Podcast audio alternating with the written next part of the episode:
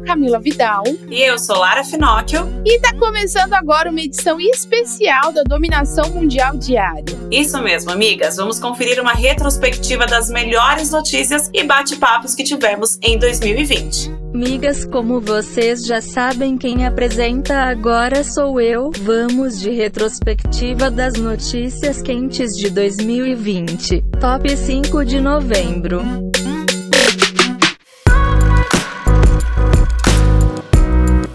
O T S E, Tribunal Superior Eleitoral, recebeu mil denúncias sobre disparo em massa relacionadas à campanha eleitoral durante um mês. Com isso, um total de setecentas e vinte contas foram denunciadas e trinta e cinco por cento delas acabaram banidas. O balanço é um resultado da parceria entre o T S E e o WhatsApp, que criou um canal de denúncia de contas suspeitas quando se trata de disparo em massa, com o objetivo de dar fim à desinformação durante o período eleitoral. É extremamente necessário, né? E vamos às decisões do Supremo Tribunal Federal sobre o meio ambiente. Há mais ou menos um mês, o CONAMA, que é o Conselho Nacional do Meio Ambiente, tinha suspendido a proteção a manguezais e restingas, mesmo com acontecendo lá muito desmatamento nestes ecossistemas. Porém, a ministra Rosa Weber, que é relatora do caso no S T F, cancelou a revogação na semana passada, voltando a assegurar a preservação das áreas. Além disso, a ministra conta que a decisão do CONAMA sugere agravamento da situação de inadimplência do Brasil, com obrigações constitucionais e convencionais de tutela do meio ambiente. Realmente seria um absurdo é, é, essa, essa questão do, do, você suspender essa questão da proteção, ainda mais com todos esses incêndios que estão acontecendo. A gente sabe que o meio ambiente está sendo prejudicado pra caralho e a gente precisa sim de políticas públicas e de ações mais enérgicas para salvar esses ecossistemas, porque isso, muita gente acha assim, ah, tá lá no Pantanal, foda-se, tá lá na Amazônia, foda-se, eu moro em São Paulo. Isso, ele reflete diretamente no país e no mundo, e não só na nossa geração, como nas próximas. O que você quer deixar pros seus filhos, pros seus netos? Não quer deixar nada? Quer deixar só foligem nessa caralha? Tem que cuidar de tudo desde já. Na Na última quinta-feira, um relatório foi divulgado sobre uma série de falhas de manutenção do helicóptero que transportava o jornalista Ricardo Bochat, o que justifica a queda da aeronave. As falhas mecânicas vieram do compressor da aeronave, que não possuía nenhuma atualização ou troca completa desde mil novecentos e oitenta e oito. Além das falhas de manutenção, o piloto deixou de verificar o funcionamento dos instrumentos de bordo antes da decolagem e tomou decisões erradas durante o voo, o que somou para resultar no acidente. Nem o piloto e nem a empresa possuíam autorização para realizar o serviço. Foi nessa semana, né, o primeiro feriado que o Parque Ibirapuera teve a reabertura e contou até com a exibição de filme da Mostra Internacional. O longa foi exibido na área externa do auditório, com seiscentos lugares disponíveis com o distanciamento social. A sessão teve o formato bike-in e com a disponibilidade de colocar cadeiras ao lado das bicicletas. Mesmo com o tempo frio e nublado, mais de vinte e cinco mil pessoas passaram pelo parque no primeiro fim de semana de reabertura. É uma galera, né? vinte e cinco mil pessoas, claro que no rotativo, né? Passando por lá no feriado. Realmente, muita gente do feriado acabou indo pro parque, acho que rolou até saudade, né? E no estado americano de Mississippi, os eleitores aprovaram a nova bandeira sem símbolo racista que a compunha, sendo o último estado a abolir o símbolo. Agora, a bandeira recebe uma magnólia e a inscrição "In God We Trust", confiamos em Deus. A bandeira foi abolida por meio de protestos contra o racismo e a violência policial nos Estados Unidos. O símbolo representava os estados do Sul, contrários à abolição da escravidão na Guerra Civil Americana, e por décadas causou divisão no estado. Possui uma significativa população negra. Hoje é utilizado por grupos racistas e supremacistas brancos. Uma jovem que foi demitida de uma filial do Walmart, lá nos Estados Unidos. Mas ela não deixou barato não, viu? A Shana Quiapo, que é filipina, antes de se retirar da loja, ela usou o alto-falante para denunciar casos de abuso de poder, racismo, sexismo e até assédio sexual que aconteciam dentro do local, citando até mesmo o nome dos envolvidos. Shana também compartilhou o desabafo nas redes sociais. Ela deu os nomes de cada homem que a assediaram sexualmente e revelou aos clientes e funcionários que estava sofrendo com essa situação situações dentro da empresa. O vídeo, claro, teve milhares de visualizações e comentários, além de muitos compartilhamentos. desdobramentos. E quem lembra daquela peça publicitária do governo em que só apareciam crianças brancas? Ela gerou algumas polêmicas e até apagou a propaganda para escapar de uma ação do Ministério Público Federal. A peça foi criticada por alguns movimentos sociais e o Ministério Público foi acionado, vem do descumprimento do decreto que trata a comunicação do governo, como a valorização da diversidade étnica e cultural e respeito à igualdade e às questões raciais, de gênero e de orientação sexual. Para evitar mais problemas, a Casa Civil retirou a imagem do site. É o mínimo, né, amigas? As consultas psiquiátricas cresceram quarenta e sete por cento nos últimos cinco anos. Os procedimentos de assistência à saúde mental estão sendo crescentemente demandados pelos beneficiários de planos de saúde no Brasil. Segundo os dados da análise especial do Mapa Assistencial da Saúde Suplementar no Brasil, entre dois mil e quatorze e dois mil e dezenove, as consultas médicas de psiquiatria foram de três vírgula seis milhões em dois mil e quatorze para cinco vírgula três milhões em dois mil e dezenove. Miga, olha esse salto, que loucura! Atendimentos com psicólogos e internações psiquiátricas também tiveram um aumento neste período, segundo uma publicação do Instituto de Estudos de Saúde Suplementar, o I E S S. É muito importante que a gente tome muito cuidado e preste muita atenção na nossa saúde mental. A gente precisa estar com a mente boa para que as coisas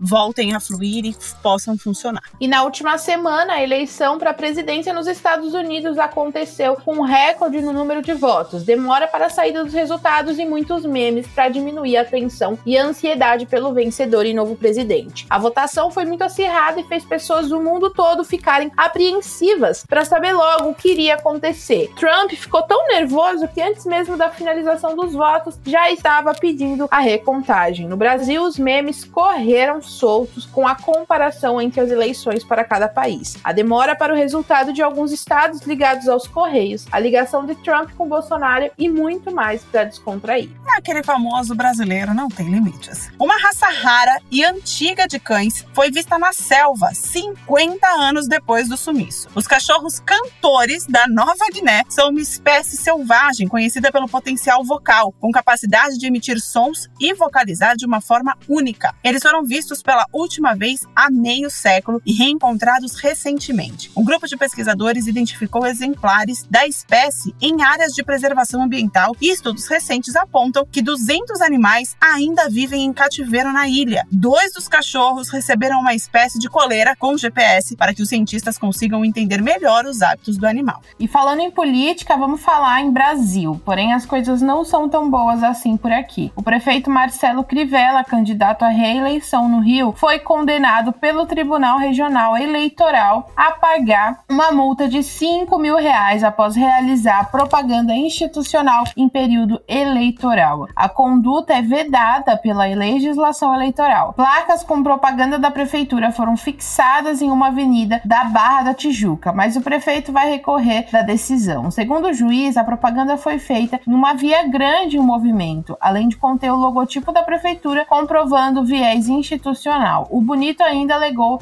desconhecer a propaganda. É foda, né? No discurso de vitória do novo presidente dos Estados Unidos, Joe Biden, e a vice Kamala Harris, eles prometeram que vão unificar o país, que é claramente dividido em relação a preconceitos e políticas. Quem começou o discurso foi a primeira vice-presidente mulher, negra e asiática, que ganhou muitas palmas e barulho quando disse que era a primeira mulher no cargo, mas que ela não seria a última. A gente até arrepiou aqui, né? E o novo presidente norte-americano discursou por cerca de quinze minutos, marcando o discurso com a frase: não há nada que a gente não tenha conseguido fazer quando a gente faz junto. É isso, minha gente. Bora aguardar aí o que esses dois vão aprontar pela frente, quais serão os novos capítulos aí da história deste mundão. Maravilhosos. E notícias difíceis, porém necessárias, migas. No último domingo, manifestantes se uniram na Avenida Paulista para pedir justiça a Mari Ferrer. O grupo se reuniu no vão livre do Museu de Arte de São Paulo, o MASP, para protestar pelo fim da violência contra a mulher, que ainda é muito alto e preocupante no país. Estima-se que o movimento reuniu cerca de cinco mil pessoas e, de acordo com a Polícia Militar, toda a manifestação aconteceu de forma pacífica. Foram usados cartazes e bandeiras pedindo o fim da violência contra a mulher. Que a gente não vê a hora que acabe logo, né? pausa para beber uma água, verificar se os presentes de Natal estão comprados e conferir se os planos de dominação mundial para dois mil e vinte e um estão prontos. Bora voltar pro programa.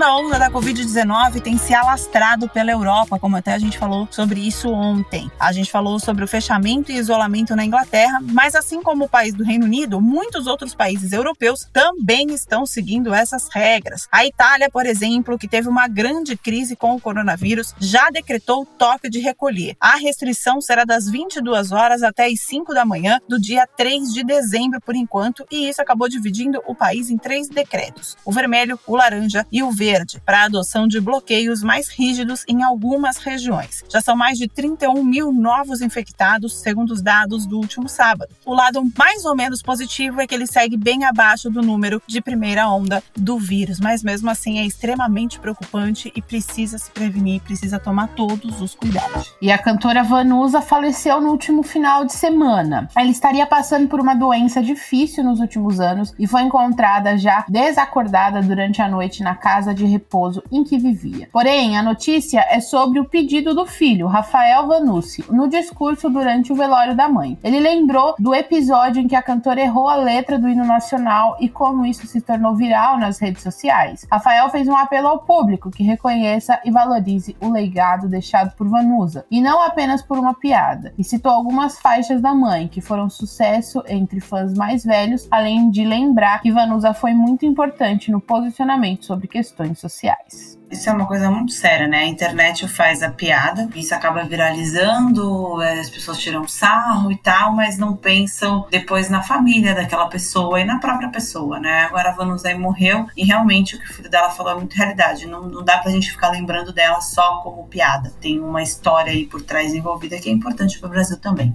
E vamos de viagem. Pois é, amigas, apesar da covid dezenove estar tendo aí uma segunda onda de contágio em vários países do mundo, as pessoas ainda não sabem muito bem o que é limite. Buenos Aires, por exemplo, reabriu a fronteira para turistas brasileiros e eles esperam que até o fim do ano milhares de brasileiros desembarquem no país, ajudando na economia, gerando cerca de duzentos milhões de dólares por lá. Ao menos algumas regras serão seguidas. Então, se você pretende ir para a Argentina ainda esse ano, é importante ter os exames com resultados negativos, inclusive feitos em crianças e bebês, dentro de setenta e duas horas até você entrar no país. No aeroporto de desembarque, apenas a temperatura será aferida pelas câmeras com sistema de infravermelho. quarenta e oito horas antes do embarque, também será necessário preencher uma declaração legal online e contratar um seguro de assistência médica que cubra serviços de internação e isolamento em caso de infecção pela covid dezenove. A gente sabe que muitos países estão voltando, as fronteiras estão reabrindo, e já está rolando aí esse intercâmbio intercâmbio de pessoas para o turismo, para negócios. É muito importante, é necessário, mas é legal ter toda essa parte mais burocrática ainda para a gente entrar em outro país, até para não proliferar ainda mais esse vírus. E sempre vai amar o nosso querido Louro José, e também para aqueles que gostam do Fall Guys, um jogo para P C e consoles. A artista brasileira Strange Lia criou uma skin ou uma roupa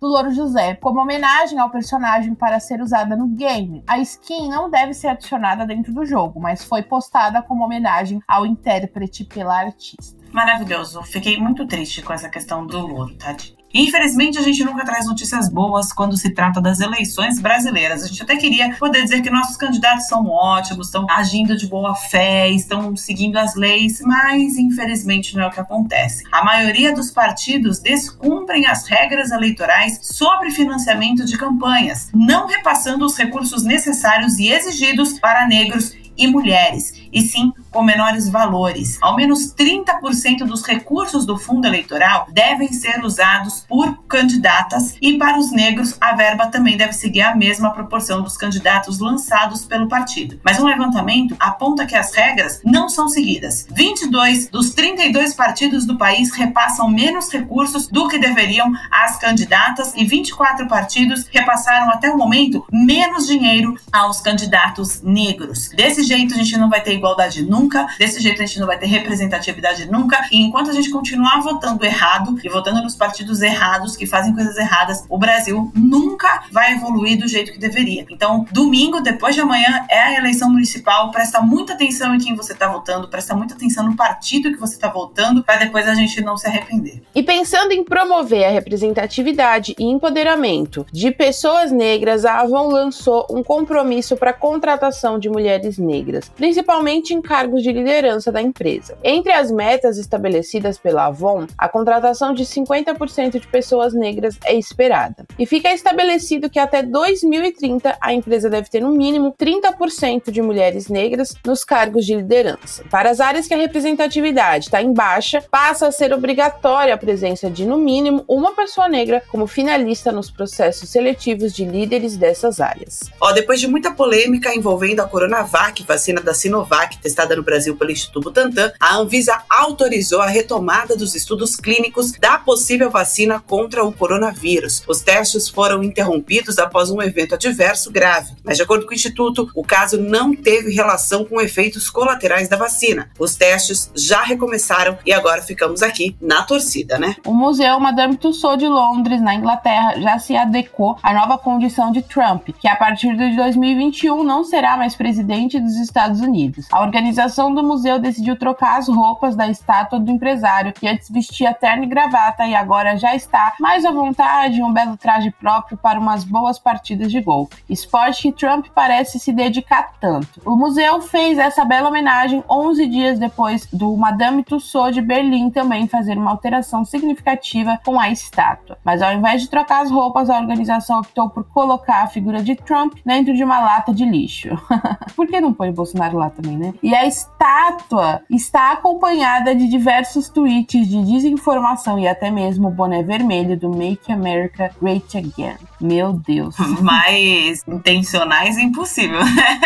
Mensagem direta absurda. Retíssimo. Retíssimo. A gente segue na expectativa por uma vacina eficaz contra o coronavírus para poder aí voltar a aglomerar, né? Então, olha só, já sabemos e comentamos aqui sobre as vacinas da Pfizer e BioNTech, que apresentaram noventa por cento de eficácia. Agora, temos uma notícia ainda melhor. A companhia farmacêutica Moderna divulgou nesta semana os primeiros resultados dos testes da vacina delas. E adivinha? A eficácia apresentada foi de noventa e quatro vírgula cinco por cento. Assim como a vacina da Pfizer, a solução da Moderna deve ser distribuída em duas doses. A companhia também divulgou que não foram detectados efeitos colaterais sérios até o momento. Alguns participantes reportaram apenas dores de cabeça e no corpo. A gente encara uma dorzinha de cabeça, né, amigas? Vamos aguardar aí mais novidades que serão divulgadas em breve. Pesquisadores da Universidade de Harvard nos Estados Unidos estão testando uma vacina revolucionária contra o câncer agressivo, intitulada vacina implantável. A novidade tem o tamanho de uma aspirina, que será colocada perto do tumor e assim evitaria a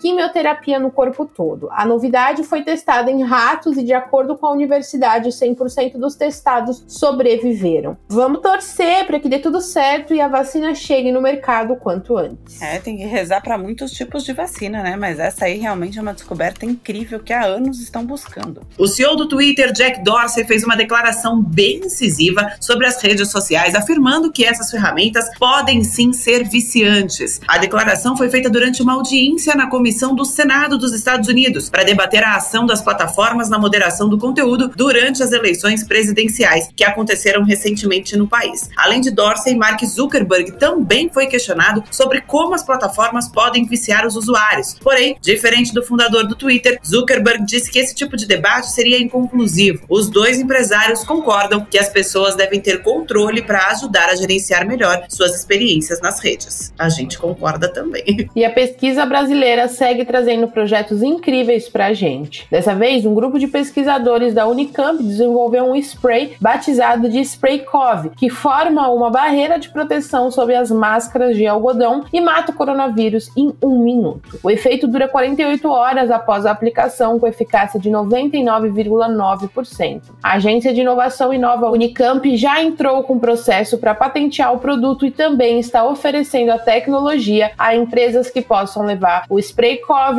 ao mercado.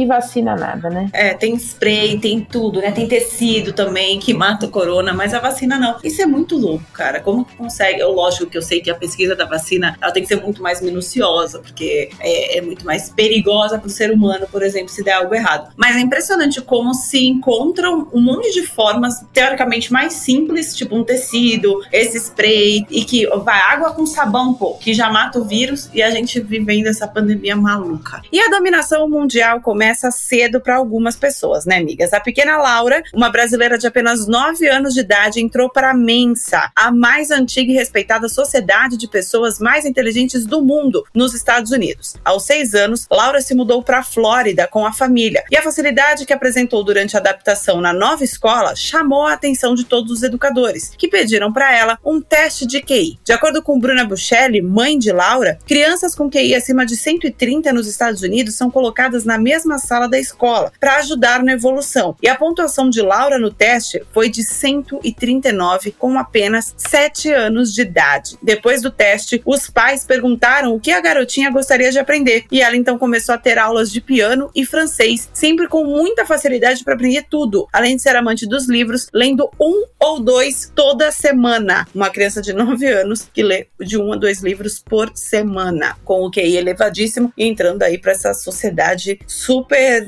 ultra, não é secreta, mas é super nichada e difícil de entrar, né? Parabéns para essa brasileirinha. E mais uma notícia foda sobre os avanços na medicina por aqui. Cientistas da Universidade de Alberta, no Canadá, informaram que conseguiram curar a diabetes de milhares de camundongos, e a ideia agora é adaptar o procedimento para ser aplicado em humanos. Porém, o principal obstáculo antes de começar a próxima fase de testes é a falta de dinheiro. Para isso, um grupo de voluntários criou a campanha vinte e dois por vinte e dois, que tem o objetivo de arrecadar vinte e dois milhões até dois mil e vinte e dois, para dar continuidade à pesquisa e se aproximar ainda mais da possibilidade de curar humanos.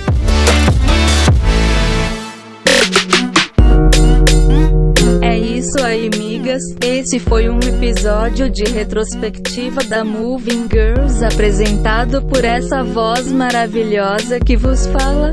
Espero que esse programa faça você se sentir preparada para dominar o mundo. Até o próximo episódio. Esse podcast é uma parceria de dominação mundial entre a Moving Girls e a B Z T.